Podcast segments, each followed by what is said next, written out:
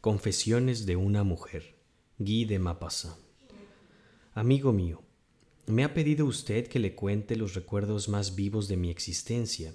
Soy muy vieja, sin parientes, sin hijos. Puedo pues libremente confesarme con usted. Prométame solo que jamás desvelará mi nombre. He sido muy amada, usted lo sabe, y a menudo amé yo también. Era muy hermosa, puedo decirlo hoy cuando ya nada queda. El amor era para mí la vida del alma, como el aire es la vida del cuerpo. Hubiera preferido morir a existir sin ternura, sin un pensamiento siempre clavado en mí. Las mujeres pretenden con frecuencia no amar sino una sola vez con todo el poder de su corazón. Con frecuencia me ocurrió que amaba tan violentamente que me parecía imposible que aquellos transportes finalizasen y sin embargo se extinguían siempre de una forma natural como un fuego falto de leña. Les contaré hoy la primera de mis aventuras, en la que yo fui muy inocente, aunque determinó las otras. La horrible venganza de ese espantoso farmacéutico de Lepec me ha recordado el terrible drama al cual asistí muy a mi pesar. Estaba cansada desde hacía un año con un hombre rico, el conde Herbe de Kerr, un bretón de vieja cepa al cual por supuesto no amaba. El amor, el verdadero, necesita, o por lo menos así lo creo, libertad y obstáculos al mismo tiempo. El amor impuesto, sancionado por la ley, bendecido por el sacerdote, ¿es amor? Un beso legal nunca vale lo que un beso robado.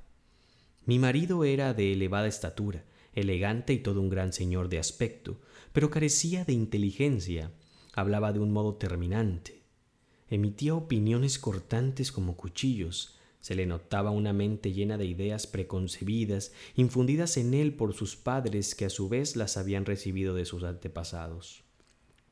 No vacilaba jamás, daba sobre todo una opinión inmediata y limitada, sin el menor embarazo y sin comprender que pudieran existir otros modos de ver, se notaba que aquella cabeza estaba cerrada, que por ella no circulaban las ideas, esas ideas que renuevan y sanean un espíritu como el viento que atraviesa una casa cuyas puertas y ventanas se abren.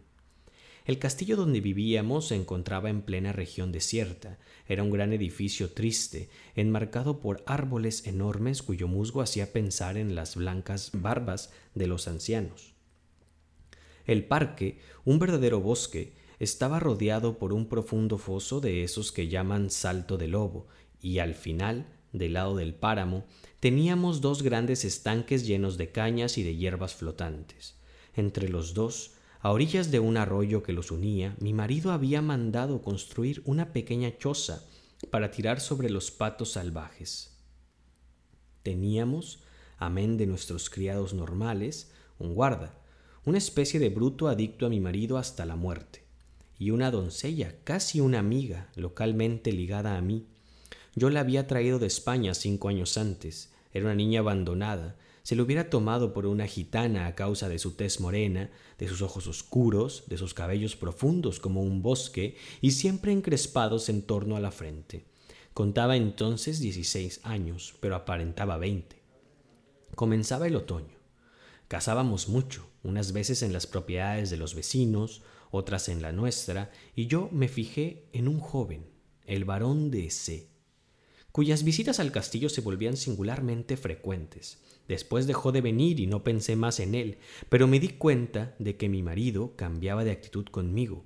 Parecía taciturno, preocupado, ya no me abrazaba, y aunque casi no entraba en mi dormitorio, que yo había exigido separado del suyo con el fin de vivir un poco sola, a menudo oía de noche unos pasos furtivos que llegaban hasta mi puerta y se alejaban tras unos minutos.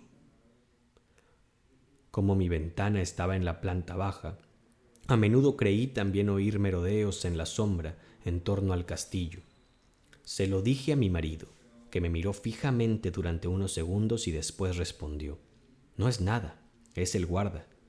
Ahora bien, una noche, cuando acabábamos de cenar, Hervé que parecía muy alegre contra su costumbre, con una alegría socarrona, me preguntó ¿Le gustaría a usted pasar tres horas al acecho para matar un zorro que viene por las noches a comerse mis gallinas? Me quedé sorprendida. Vacilaba, pero como él me examinaba con singular obstinación, acabé respondiendo Claro que sí, amigo mío. Tengo que decirle que yo cazaba como un hombre lobo y jabalís, con que era muy natural que me propusiera aquel acecho. Pero mi marido de repente adaptó un aire extrañamente nervioso. Y durante toda la velada estuvo agitado, levantándose y volviéndose a sentar febrilmente. Hacia las diez me dijo de pronto ¿Está usted preparada? Me levanté, y cuando él me trajo mi escopeta pregunté ¿Hay que cargar con bala o con posta? Pareció sorprendido, y después prosiguió Oh, solo con posta, bastará, puede estar segura. Después, tras unos segundos, agregó con singular tono Puede usted alabarse de su sangre fría. Me eché a reír. ¿Yo? ¿Por qué? ¿Sangre fría para ir a matar un zorro? Pero, ¿qué ideas tiene usted, amigo mío? Llenos aquí, en marcha, sin hacer ruido, a través del parque. Toda la casa dormía. La luna llena parecía teñir de amarillo el viejo edificio oscuro cuyo tejado de pizarra relucía. Las dos torrecillas que lo flanqueaban ostentaban en su cima dos placas de luz y ningún ruido turbaba el silencio de aquella noche clara y triste, dulce y pesada, que parecía muerta. Ni el menor soplo de aire, ni un grito de un sapo, ni un gemido de lechuza. Un lúgubre entorpecimiento se había abatido sobre todo. Cuando estuvimos bajo los árboles del parque me asaltó su frescura y un olor a hojas caídas. Mi marido no decía nada, pero escuchaba, espiaba, parecía olfatear en las sombras, poseído de pies a cabeza por la pasión de la casa. Pronto llegamos al borde de los estanques. Su cabellera de juncos permanecía inmóvil. Ningún soplo la acariciaba, pero por el agua corrían movimientos apenas sensibles. A veces un punto se agitaba en la superficie y de allí partían leves círculos semejantes a arrugas luminosas que se agrandaban sin fin. Cuando llegamos a la choza donde debíamos emboscarnos, mi marido me dejó pasar delante. Después armó lentamente su escopeta y el chasquido seco de las piezas me produjo un extraño efecto. Me sintió temblar y me preguntó ¿Es acaso que ya le basta a usted con esta prueba? Pues márchese. Respondí muy sorprendida. Nada de eso. No he venido para regresar. ¿Está usted de broma esta noche? murmuró, como usted quiera. Y permanecimos inmóviles.